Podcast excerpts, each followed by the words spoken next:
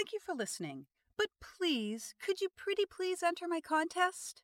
There are lots of easy ways to get entries. Just do one easy thing for one entry, or take the time to do several easy things for several entries. The following will also be posted on the social medias. Rate the show on iTunes for an entry. An additional entry if you comment when you rate on iTunes.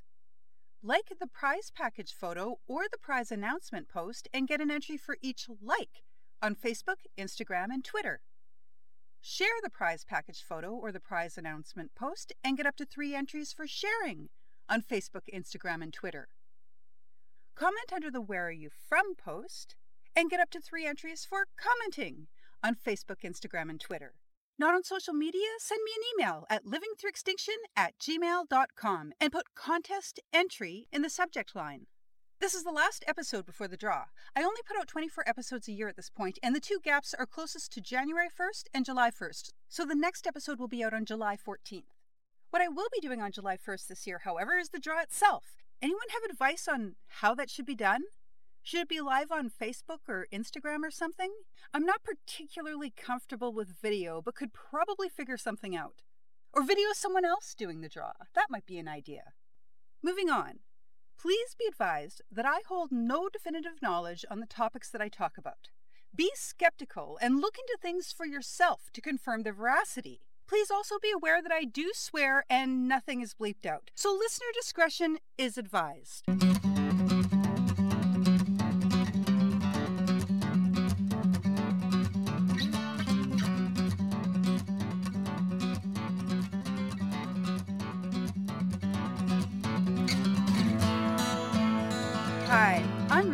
Episode 63 of Living Through Extinction, a short to the point podcast with science, skepticism, environment, wildlife, and ways we as people can be better for future generations. Before I get into today's segments, I would like to quickly point something out to everyone. In the opinion written by Justice Alito regarding the abolition of Roe v. Wade, he cited Sir Matthew Hale a fucking witch trial judge from the 17th century. And not only did he cite a witch trial judge, but he quoted one who is famous for declaring that a husband cannot be prosecuted for raping their wife. I am going to say it again. The opinion for ending Roe versus Wade cites a man who is famous for hanging innocent women as witches and for allowing women to be raped by their husbands. If you don't see it now, if you don't see this for the actual attack on women and girls that it is, where the fuck have you been?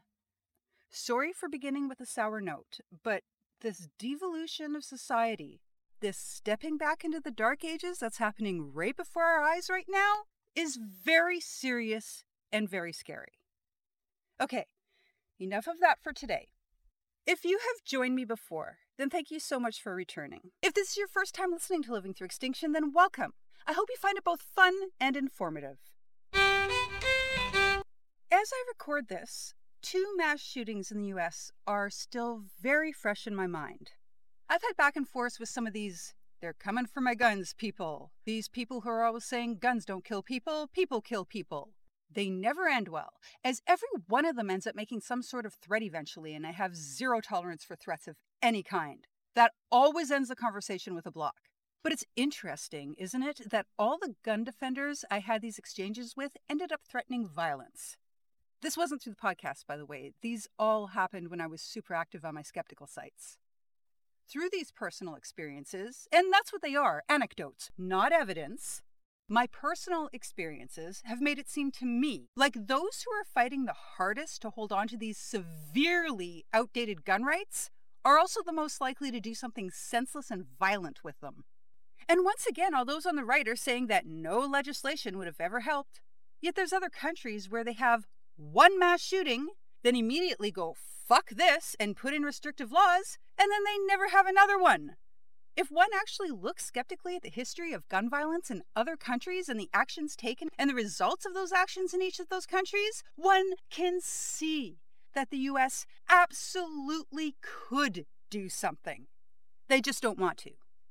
Oh, and of course you saw Marjorie Taylor Greene say that this wasn't a gun issue, it was a mental health issue. Hmm, okay. Then does that mean you support action on addressing the mental health of your citizens?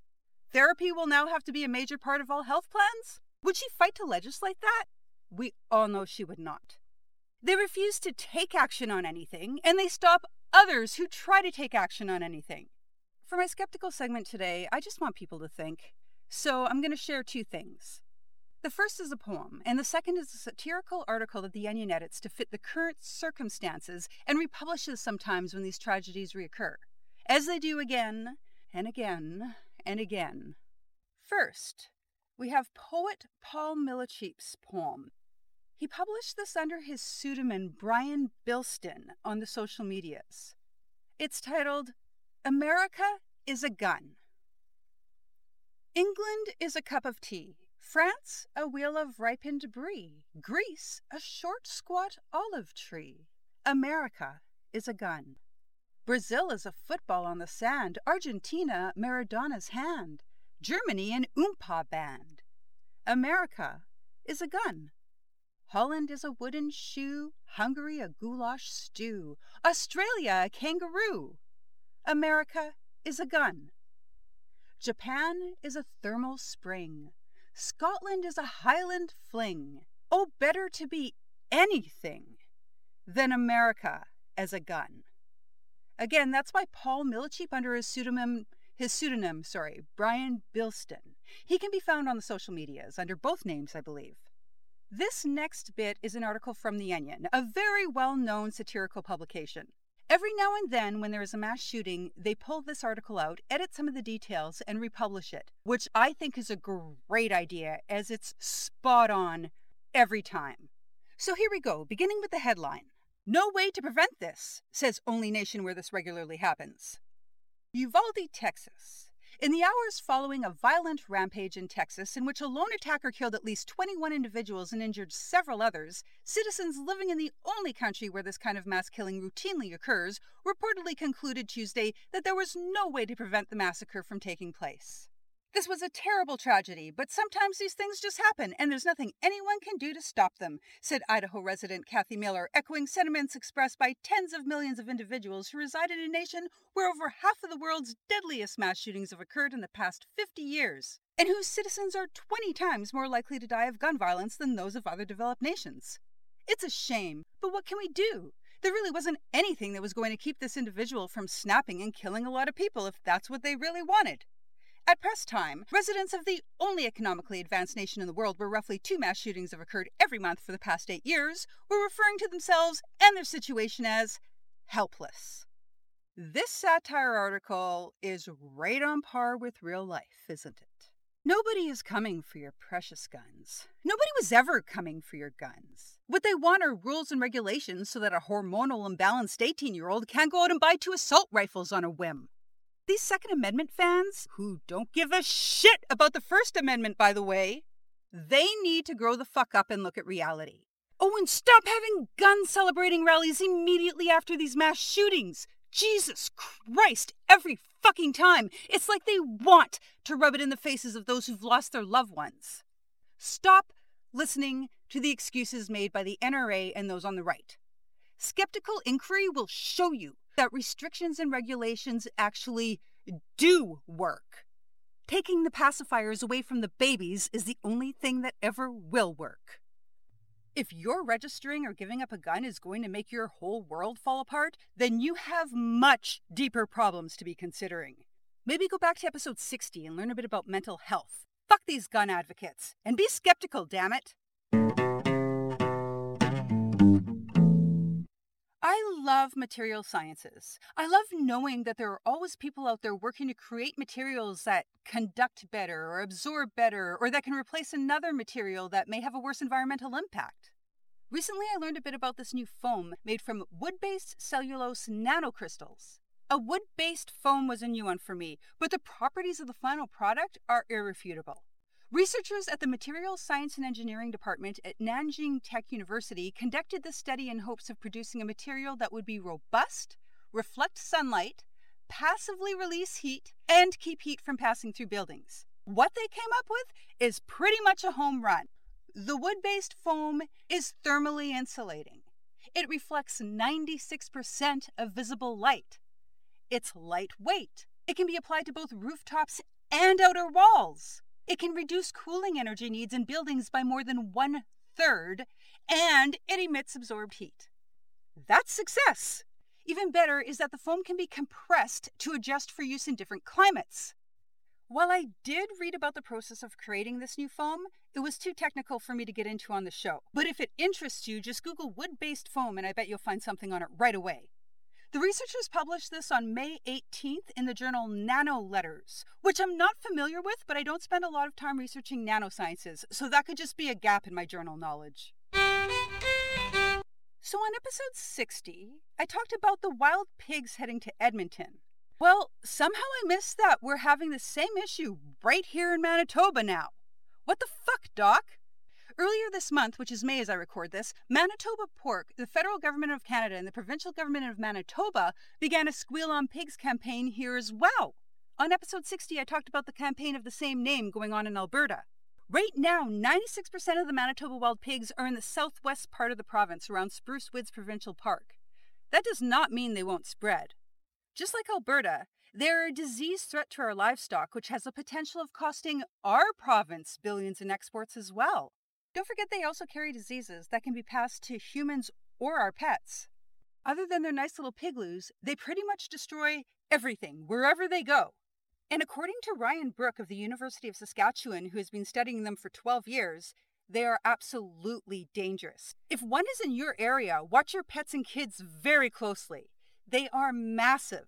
They have very sharp tusks, and they will charge people.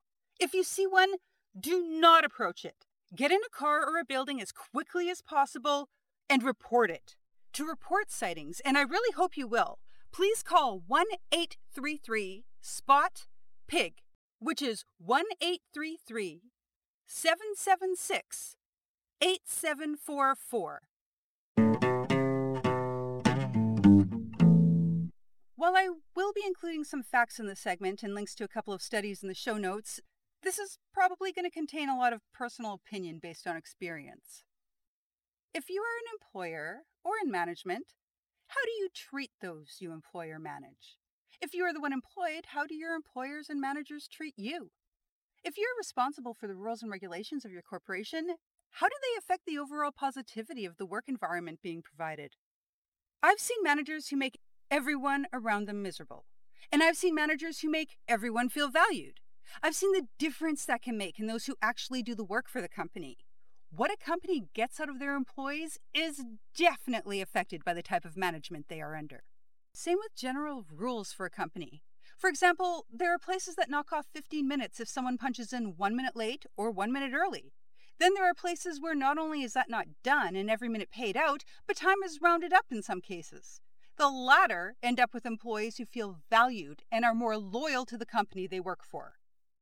Happier employees always end up being good for a company, particularly when it comes to production. I believe that should be taken into account a lot more when it comes to management.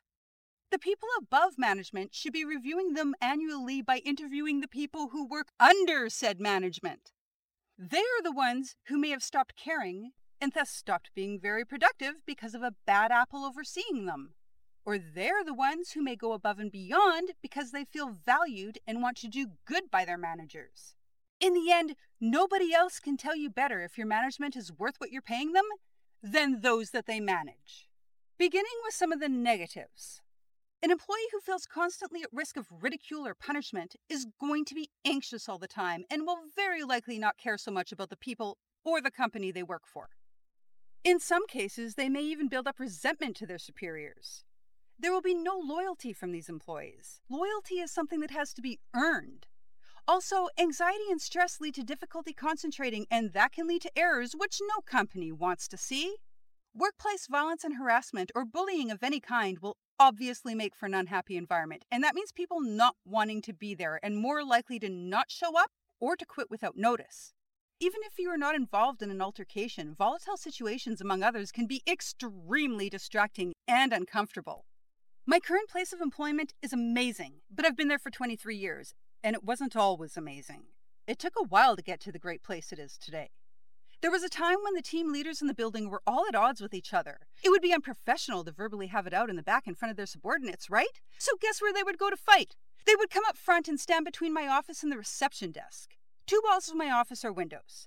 I couldn't look up without seeing them yelling at each other. And if I had to go see our receptionist for something, or if she had to come see me, we had to walk through them. I fucking hated it, and so did she. After a couple months of this, I think someone finally realized what they were doing to us because while they still came up front, they started going out the front doors and having their arguments outside instead. That was definitely better, but still, there was so much volatility. It wasn't a good look for the company at all. In my mind at the time, I couldn't help but wonder if this is where I wanted to stay. Never having one's good work acknowledged will also lead to an unsatisfying work life. A manager who never acknowledges the good work but is first to make a huge deal out of a small mistake is not a good manager. If all someone hears about are the negatives, where is their motivation going to come from? These environments can actually cause poor mental health, and that can cause distraction, lack of focus, and other things, which can lead to errors and negatively affect productivity. The worst manager I ever had, and absolutely the worst manager for my mental health that I ever experienced, he did not have the ability to say someone was right about something. Anything. It didn't matter how correctly you just stated something. He would say, no, and then repeat what you just said. And if you said, that's what I just said, his response would be, no, you didn't. And it would just end there because what's the point of continuing on with a person like that, right? Shit, I don't know if that made sense. So here's a simplified example of a conversation between me and this manager. Me. So here's my calculation 2 plus 2 equals 4, right? Him. No. Look. See? 2 plus 2 equals 4. Me. That's what I said. Him. No, you didn't. Me. Blank stare. That was every fucking day with this person, and I never felt so deflated than when working under someone who just did not have the ability to ever acknowledge that I was ever right about anything. My mental health in those years under him was absolute shit, and my home life was great at the time. It all stemmed from work. Dissatisfied employees who feel undervalued get less work done. And let's face it, if spending your days there makes you unhappy, you're going to be way more likely to call in sick when you're not. A happier work environment is created when the employees feel valued, encouraged, and supported. When people are allowed to express themselves or to grow, learn, and advance in a job, it does wonders for the self confidence, which for many people will make them even better at what they do. When someone's ideas are heard and opinions are valued, it will affect how they feel about going in every day. Things as simple as manners can even make a difference. Yes, you're their boss. And yes, this is their job. But there's no reason why you can't still say please and thank you at the appropriate times. When managers never use these words, it appears to their subordinates that they think they're too good to have to use their words, and it can make it easier to dehumanize them, to just view them as the shitty management. There will be no respect in these cases, no urge to please. A great way to improve workplace happiness is to allow for work life balance. And just being understanding that sometimes people get sick can make a huge difference in how a person feels about coming in when they are well. While rules are important, that written in stone shit that some corporations do creates fear and resentment. There will always be extenuating circumstances. There always has to be nuance. One can never tell what situation might come up that may have to be looked at separately. And again, Acknowledge good work. Don't only speak up when something is wrong. Let people know when they do well. Oh, and I know not everyone can do this, but if you can have dogs in your place of work, it's fucking awesome. Nothing gets everyone smiling like a happy pup prancing down the hall. We are very lucky that way at our plant. These happier workers want to do right by their employers, in part because they appreciate their happier work environment. They will put more effort into being better, faster, and more efficient. These happier workers are more likely to become passionate about the company and their part in it. They are more likely to want to contribute to the success of their department.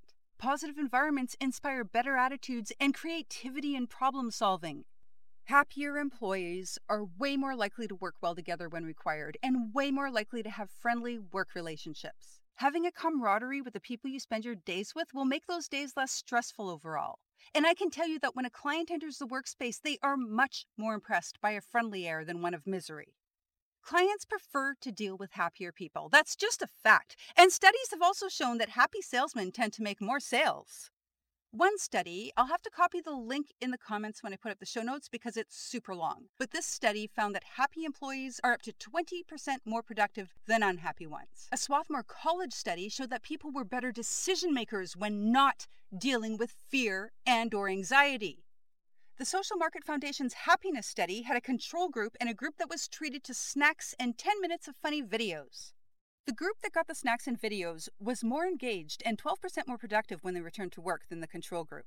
This is another time it would suck to be the control group. I realize they don't know it at the time, but when it's all done and they find out that other group got snacks and videos, that would kind of suck. Oh shit, I almost missed this one. Get this when companies end up on Fortune's best companies to work for list, stock prices inevitably go up. These things are not just good for the employees, but very, very good for the companies they work for. The loyalty a company will get out of happier employees is huge. When people truly enjoy their work environment, they are more likely to stick around through the tough times. I've seen this. If you are responsible for your work environment, take the happiness of your workers into account. They are the ones making things happen. They are the ones keeping things running. They're the ones making the deadlines. And all of these things are more likely to go smoothly if they are simply treated like valued human beings. It's the easiest and cheapest way in the universe to actually increase production. And also, isn't making people's work environments better simply a good thing to do for people overall? I've got another book for my positive segment today. It would be downright irresponsible to let Pride Month go by without mentioning this new gem I discovered. This is yet another discovery I made through my work. I saw the History Comics title come through now and then, but never put much thought into them. Then one day I saw the title History Comics The Stonewall Riots Making a Stand for LGBTQ Rights. That got me curious enough to Google it. Sometimes by the time the people in our plant are working on a title, there's already some sort of promotional material available online. In this case, I was able to find a place to pre order it. It looked beautiful, and this is a fantastic topic, so I took the plunge and placed a pre order. Then I forgot all about it. A package arrived in the mail in May, and I had no idea what it could be. I'm not the sort to order so much online that I lose track of things coming in, so was very confused. That quickly turned to joy, however. Not only was it the book I pre ordered, but it was absolutely beautiful. It's a gorgeous hardcover graphic novel, one of those books that just feels good to hold, you know? I read a lot digitally these days. Some of the reason is cost and some of the reason is space. But some books are just so nice to have and hold in hard copy versions, and this is definitely one of those books. On top of all that, the story was fun, the characters were lovable, and it includes some of my favorite activists. My very simple summary would be that it's about an elder queer individual who brings some queer young adults of today back in time to see how things were different and what it took for change. I am positively thrilled to have this physical book on my shelf. History Comics is a series, though I have not read any of the other titles, so cannot vouch for them the way I can this one. Beautifully told, beautifully illustrated, beautifully bound. Again, the title of this one is The Stonewall Riots Making a Stand for LGBTQ Rights. Happy Pride, everybody! Thank you for listening. May your health and sanity be replenished daily. My eternal gratitude goes out to the following people Jason Martin for helping me get started on this project two years ago. I wouldn't be doing this right now if not for him. Kathy Rayner for her musical contribution on the violin. Paul Palmer for his musical contribution on the guitar. He can be found at WPG Suitcase Drummer on Instagram or playing with Toad Turner. Dustin Harder for composing and recording the new intro and outro you heard today. You can find him on Facebook at Toad Turner the Chronicles, Instagram at Prairie Soul Music, or see him playing live with Toad Turner. And finally, thank you to my family who puts up with me hiding in my bedroom, reading articles, and making notes for hours at a time so I can do this podcast thing because I really do enjoy it. This is my mid year break, so I hope you will choose to join me again in four weeks for episode 64 of Living Through Extinction. If you enjoy Living Through Extinction and would like to support the show, please enter the contest. There are lots of easy ways to get entries. Just do one easy thing for one entry or take the time to do several easy things for several entries. Each of the following actions will get you an entry. Rate the show on iTunes for an entry. An additional entry if you comment when you rate on iTunes. Like the prize package photo or the prize announcement post and get an entry for each like on Facebook, Instagram, and Twitter. Share the prize package photo or the prize announcement post and get up to three entries for sharing on Facebook, Instagram, and Twitter. Comment under the Where Are You From post and get up to three entries for commenting on Facebook, Instagram, and Twitter. Not on social media? Send me an email at livingthroughextinction at gmail.com and put contest entry in the subject line. So many things you can do, and I will be forever grateful if you do just one. Please.